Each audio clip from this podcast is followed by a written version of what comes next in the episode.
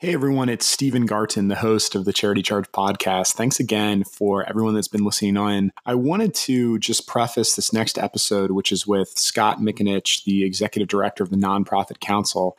You will really, I think, enjoy it very much so, but I also want to let you know we had a little bit of technical difficulties. Most of the recording that we're doing takes place in Austin, in our studio. So as I got down to San Antonio, we had a few snafus, but ultimately I had a portable microphone that I was able to plug into my iPhone and still try to make the best of the journey and share with you a lot of the interesting things that Scott's learned along the way, operating the Nonprofit Council in San Antonio. It's a really, really awesome episode. So I hope you will bear with us with some of the sound spikes and enjoy this one. So thanks so much to everyone who continues to listen in. Okay, welcome to another episode of the Charity Charge Show. We're doing things a little bit differently. On this episode, I'm actually down in San Antonio, tried bringing all the podcast gear and had a few technical difficulties. So bear with us on this recording, but I am super excited. I'm sitting across from Scott McAninch, the founder and executive director of the Nonprofit Council. Scott, thank you so much for being with us today on the podcast. Great. Thanks for having me. Sorry we couldn't get you connected to our Wi-Fi. Hey, that's okay. No, we just sometimes have to roll with it. You know, we try to keep things, as I mentioned on previous episodes, really just fast and casual and have fun with the podcast. But having a little of a technical snafu, fortunately, I had a mic that plugs into my iPhone and we're going to make the best of it. But let's just jump right into it. You know, we've had some really interesting conversations. It's been a pleasure now having you as a client and being able to work with you. But, you know, for people that are just listening for the first time, could you tell us a little bit about both the Nonprofit Council and what you're doing in San Antonio and kind of why you created it and the mission of the organization here? Sure. So the Nonprofit Council actually was formed in 2003, and it was born out of the United Way. And prior to that, it was under the United Way. It was the Executive Council, and they pulled out from under the United Way and wanted to expand the membership beyond delegate agencies. So they formed the C3 in 03, and I came on board in 06 as a contract person because they were really small, 29 agencies at the time. And my job was to sort of take an assessment of the organization and where it was at that point in time, but more importantly, how they could grow and retain members. They were starting to charge membership where before it was free, and members were questioning why I'm paying like $500 a year just to do the same thing we were doing, is meet for breakfast every month. So quickly, I looked at the organization and said, all you have to do is really provide value to being a member and paying those dues, and people will come and they will stay. So it was a 2 or 3 year process that I worked with the board on that. And we came up with a strategic plan that was a 5-year plan to become sustainable and actually bring me on full time as an employee. And that happened in late 06, within the first year of our strategic plan. So since then, we have been on a slow and steady growth. We're up to a little over 200 members now, nonprofits. And we also have just shy of 25 for-profit members as well, and growing. Okay, Scott, one of the things that I wanted to, ask you on a practical level about is when you think about current kind of state of the Nonprofit Council and the different programs that you're offering, can you shed a little bit of light of just how you're helping these 200 members in San Antonio? Sure. Our mission is to connect, support, and strengthen the executive leadership of nonprofits. And when I say executive leadership, our members are actually the executive directors and CEOs of these 200 plus nonprofits. So we're unique in that fact. We're not just a membership organization. We have the decision makers and the folks that are running these orgs that are our membership, and we provide a variety of programs and activities throughout the year to bring them together in person so that, we kind of foster that collaboration aspect. We have an opportunity for them to network together. We have a pretty strong committee structure. We have a leadership development committee that's new this past year that actually is made up of our membership, and they are responsible for running the programming of that particular committee. So they do 2 events a year. They just launched those this year. And they're basically things that bringing in community leaders from the for-profit, nonprofit, and government sector to talk about leadership in those various sectors of the community and how they cross with nonprofits and how they got where they are. What things they can share with the leadership of our membership. And those have been really successful And I think one of the core things that I realized from the beginning of my tenure here with the Nonprofit Council is I'm not the one to come up with the programming. We have the structure of what, you know, kind of what happens throughout the year, our meeting structure. But as far as the content of our membership meetings and these leadership series that we do and any workshops, or I call them trainings, but they're more development, kind of leadership development meetings, it's all derived from the membership. They know what they want. They know what they need. And why not tap into them to kind of sort of make that happen and identify those resources that we can bring in as the council and sort of provide that guidance and make those events happen. That's real exciting to me. We also have a very strong advocacy committee. So from the very beginning, since 2003, we've been working on issues that are that impact the nonprofit sector, primarily in our community. We tried to branch out to the state level. We're not a statewide network. So we have the most clout in city council in Bexar County, where we are housed and where the majority of our 200 members are. So we have a connection with those community leaders and elected officials when they are working on policy and ordinances and things that might impact the council or the clients that they serve. We make sure that we represent and have that voice at the table to let them know how this is going to either greatly impact in a positive way or a negative way our sector and our clients that the membership serve. So they see, our members see that as, you know, we are an amplified voice for them with 200 members behind our name. I think that's a really awesome point that you bring up. You know, I've gotten to know, obviously, just in general, the philanthropic world and yours as well. But for anyone new that's listening to the podcast that hasn't, you know, heard of the Nonprofit Council before, we jumped right into this. But I think, you know, I very much would sum it up in a succinct way to say you're a nonprofit for nonprofits. And I think, you know, very much so we'll go in kind of two directions, you know, moving forward in this interview is that, you know, one of the things for anyone that's kind of newer to the nonprofit industry, I think that there's so many amazing organizations, you know, locally here in San Antonio, but in whatever community or city you're listening from, that are down in the trenches doing different, you know, work that is helping serve the community. But what I'm also seeing arise, you know, across the country is the model of these nonprofits for nonprofits. Do you mind talking a little bit about maybe even just what comes top of mind, like on a practical level, some of the different programs or the issues that you've heard from local nonprofit leaders in San Antonio and kind of the support that you've been able to provide, maybe just a couple of examples? Yeah, for sure. And most of that centers around our advocacy work. And just in the past year, you know, last summer or last fall, our city council, as you know, in Austin, passed an ordinance that would require companies, whether you're nonprofit or for-profit, to provide paid sick leave for their employees, part-time, you know, micro part-time for the general public or the general employees. So what our agencies started, you know, kind of talking about, and what's cool is we have this, it's an email, it's a listserv that we give our membership, and it's called Wigio. And it's just an email that they all have, and they can type that in and they can ask questions, and it shoots out to all 200 members. So it's basically I can ask you, you know, a question, and I'm going to get maybe 30 answers. So it's a real quick resource.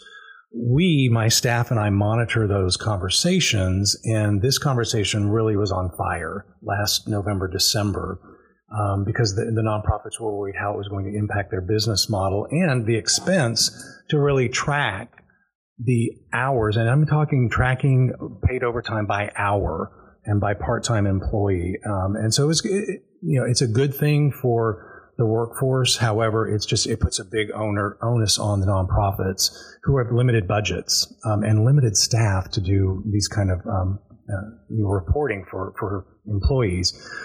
So what we did is we pulled together a member of city council who worked on that policy and that ordinance. We pulled in the grassroots organization that sort of spearheaded getting that through council on the agenda to have that kind of voted on. And we pulled in the advocacy chair or advocacy leader of the chamber, the Greater Chamber of San Antonio. So we had, you know, someone from each side and someone from our nonprofit membership, and basically just talked about that policy and that ordinance and the effects that it would have. You know, we weren't in a position that we wanted to take a stand on, yes, we're for it or against it, because the clients that many of our members serve are those people who are, you know, the working class, who are part-time, and they struggle to take time off if they're sick because they don't get paid. But yet, there are agencies that also have the bottom line that really gets impacted. But we just did this in an effort to engage our members and inform them of the issue and what the positives and negatives would be and what the impact would be. And that is, that's kind of ongoing. And we had an issue that came up this summer with our local district attorney's office that put a policy in place that the police department really was unsure about what that policy was, and it's that the DA wasn't going to prosecute homeless folks that were trespassing or kind of hanging out in front of businesses or agencies. And some of our agencies were in fear that when they called the police, they would not come and sort of take, you know, action on maybe a threatening situation. So we pulled together, again, the DA's office, the police department, our members, and we heard from them, like, okay, so what's going on? Why are we not getting action from the police department because of this new policy? And the DA's like, well, this is not really how we meant it to be. It's just that we're not going to go ahead and prosecute these folks. They do need to be picked up if there's a threatening situation. But the police didn't interpret it that way. So actually, those two now, they left that meeting and said, we need to talk amongst ourselves, figure this out, and then we'll get back to the nonprofits and let them know what the final issue is. So, you know, it's things like that. It's everyday issues that impact our membership that they may just want to voice their opinion in a larger group and let you know, elected officials or whomever know that these things that you're doing, if we aren't at the table when you're deciding them, then we're going to come in after the fact and let you know what the issues are that are impacting us. But if we're at the table while the discussions are going on, we can have such great input that we can sort of, you know, mitigate those problems on the back end. I really love, first off, your work and what you're doing, but also at the end there, how you drew the context, which is kind of where we're going to go with this next both statement and then question. You know, one of the things that I'm continuing to hope that this podcast brings, and just general things that we're doing about Charity Charge, is giving people kind of a behind the scenes look or under the hood of what it's like to operate and grow a nonprofit. And I think a few things that pop out at me as you say that, as I'm sitting here, is the actual, when you take away the mission, which is why the nonprofits are there, but when you take that away for a second, the operational aspects of running a business and running a nonprofit in many respects are similar. There's similar challenges, and there's always that day-to-day. I think very much so before I got into the, quote, nonprofit world, you know, a lot of my interaction with nonprofits was very much as an individual giving. So I might have participated in the run because a family member asked me to, or I might have gone to a gala because, you know, a friend's company had an extra ticket. And I was always seeing it from the I never really am too choosy with my words here, but, you know, I've always seen it more from like the fundraising and the panache and the rah-rah and let's raise money and everything. But there's the actual practical side of the day-to-day operations, and then obviously the funding dollars that go towards the mission. And I feel that a lot of people that have never worked at a nonprofit are, for no fault of their own, just unfamiliar with that. And it just seems like it's different. Do you mind just kind of wherever your mind goes, just kind of comment a little bit on that? Yeah, well, I think we've all been there. I mean, I come from the for-profit world prior to this work, and I was in the same boat. I mean, I worked for a large media company, and all I knew of nonprofits in my marketing and promotion hat was they want free promos, they want us to sponsor their event, they want us to do news coverage of their activities, and that was it. So my exposure was that, yours was on the fundraising side. And then when I got into the work of the council, it was eye-opening. I mean, so I think one of the things you said was how business, like for-profit, nonprofit, operate. They're businesses. I mean, when you think of nonprofit, the only big difference is we are tax exempt. So I don't pay taxes on property, on things that I purchase. We pay payroll taxes, obviously, but that's the difference. But I still, I still have to pay employees. I still have to do my quarterly filings of, taxes. I still have to file a 990 every year, which is, similar to a for-profit filing their tax returns. So those things are inherent to both sectors. However, the funding of the nonprofit world, at least in years past, has been a lot of funding foundations. Some philanthropists did not want to fund what we call operations. It's like running the business. There is a budget that you need to run your business, and there's a budget you need to run your programming. And sometimes those bleed together, and a lot of agencies say, well, without my employees and my business part, we don't serve, so really they're all one in one. So we, and again, going back to the advocacy piece over the past 5 to 6 years, we've also been advocating about, the overhead myth and this notion that, every dollar needs to go to the mission and none of it to go to, the overhead. Well, without the overhead, there is no mission. So without overhead, there's no me, there's no staff. So we see that, honestly, and this is like the council is a good example, our overhead, we're 100% overhead because we are 100% the mission. We work to, support our members. We work to achieve the mission we have, and everything that we do goes into that. A little piece of it is fundraising, but that's, that's allocated separately.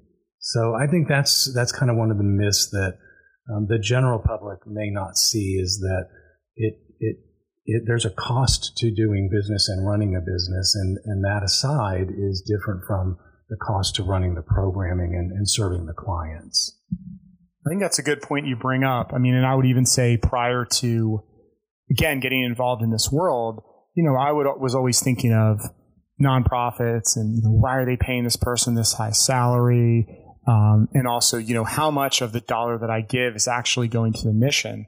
And while I think that obviously there are cases of egregious misuse, just like there are of for-profit, corporations as well, my perspective now, learning much more about the space and having a much deeper appreciation for it in general, and then obviously the operational aspects of funding the kind of the organization and the salaries versus just the programs, is that you need to be able to invest to grow, and nothing happens just for free, and so. You need to retain. You need to retain employees, and you need to sort of like get younger folks coming out of college to see that going into the nonprofit sector, we do get paid. I mean, honestly, years ago, I was one of those that I'm like, I assumed most of the work in the nonprofit sector was volunteer,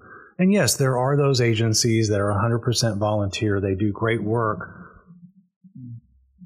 But but there's a thing that I look at, that if you're kind of going to stay where you are, you have to grow your business. You want to serve more people. Most of the agencies I know, they would like to, drive themselves out of business, like solve the problem, solve the issues. Some of that will never happen. We will always have some of the needs that we have in the community. But I think the goal is that we want the best folks to run these organizations. You're talking about someone that runs a YMCA or a Goodwill, that their operating budgets are $30-50 million. They're running huge businesses in town that are doing great services and for the community. Would you pay someone $50,000 a year to be the CEO of a $50 million organization, to manage that and the assets and the staff and everything that goes with that? That's a hard one to do. You wouldn't. And I think that's a great way to think about it, just on a pure, just for the example, the mathematical side of,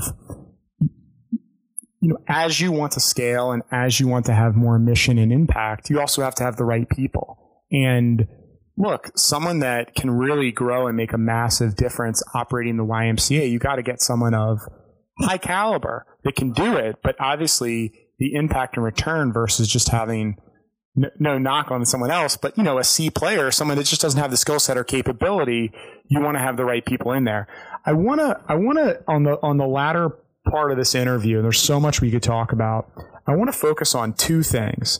The first is, you know, I interact quite often with people that are just starting a nonprofit, or maybe they've been operating for a few years. And I know as an entrepreneur with Charity Charge, there were so many lessons that I learned the hard way, but also had the benefit of mentors and advice. And so it's kind of whatever comes top of mind a bit, but you've been able to interact with so many different organizations over the years of variety of sizes. When I think about your 200 members, you know, these are organizations that have tiny revenue and some organizations that have massive revenue.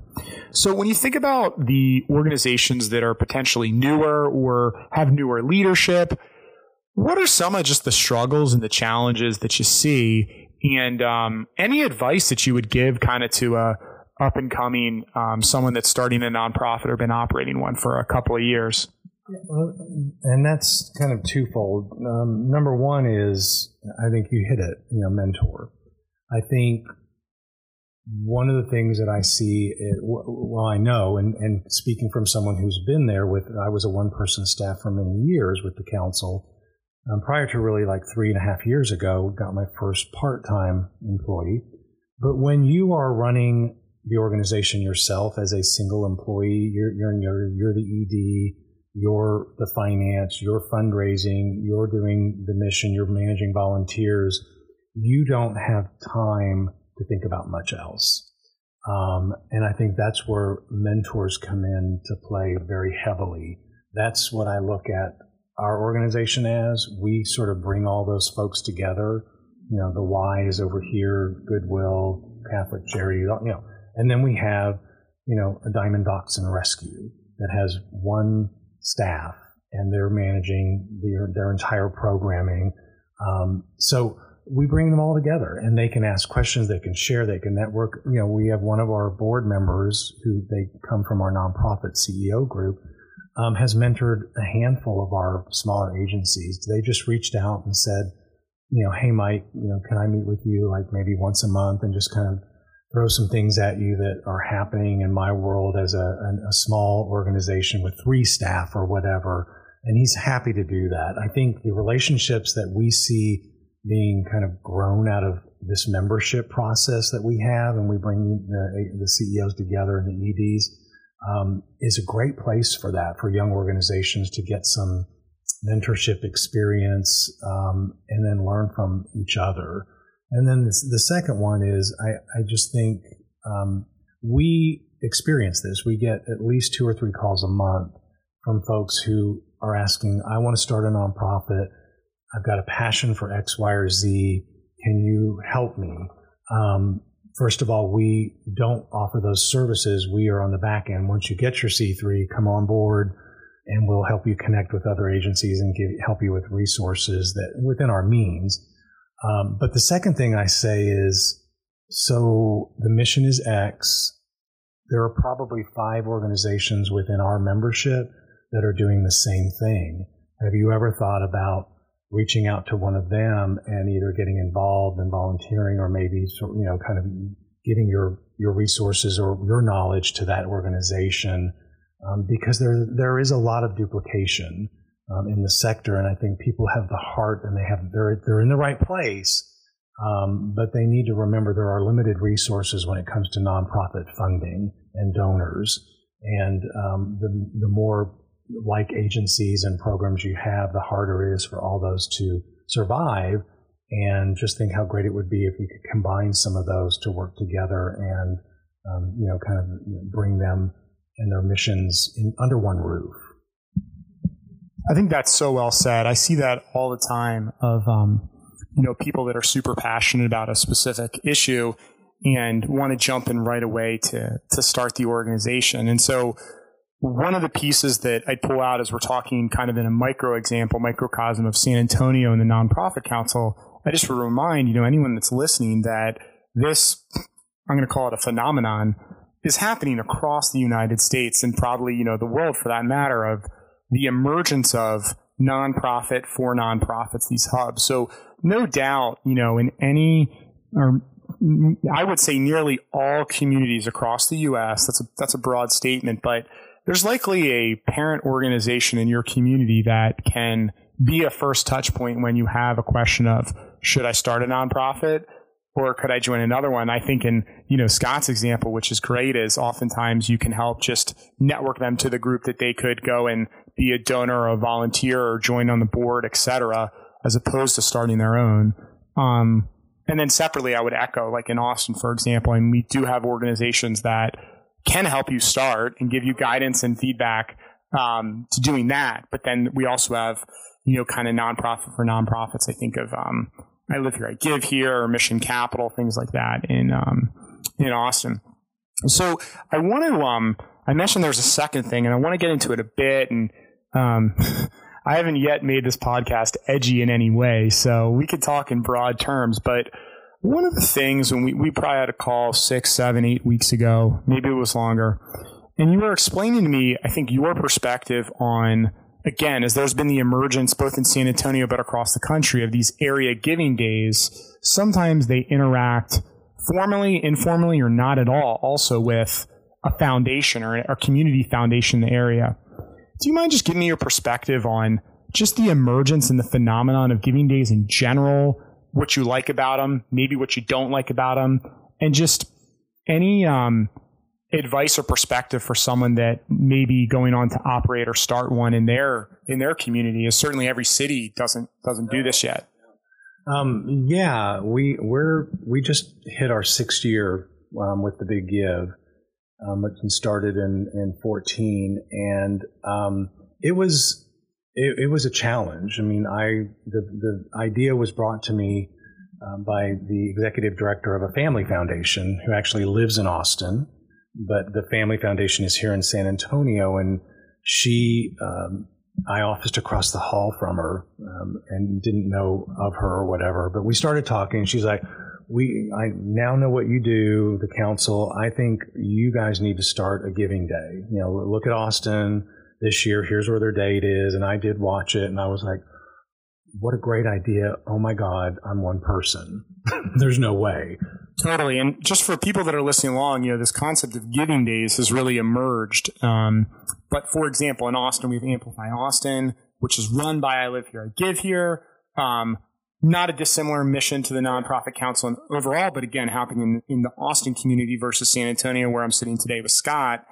And this phenomenon of giving days is very much about, hey, let's involve, potentially hundreds of nonprofits. We're going to pool marketing resources or outreach awareness resources. We're going to raise a lot of money in, generally speaking, a 24-hour period. We're going to get everyone excited about getting involved, about giving back. Amplify all of that together of the message.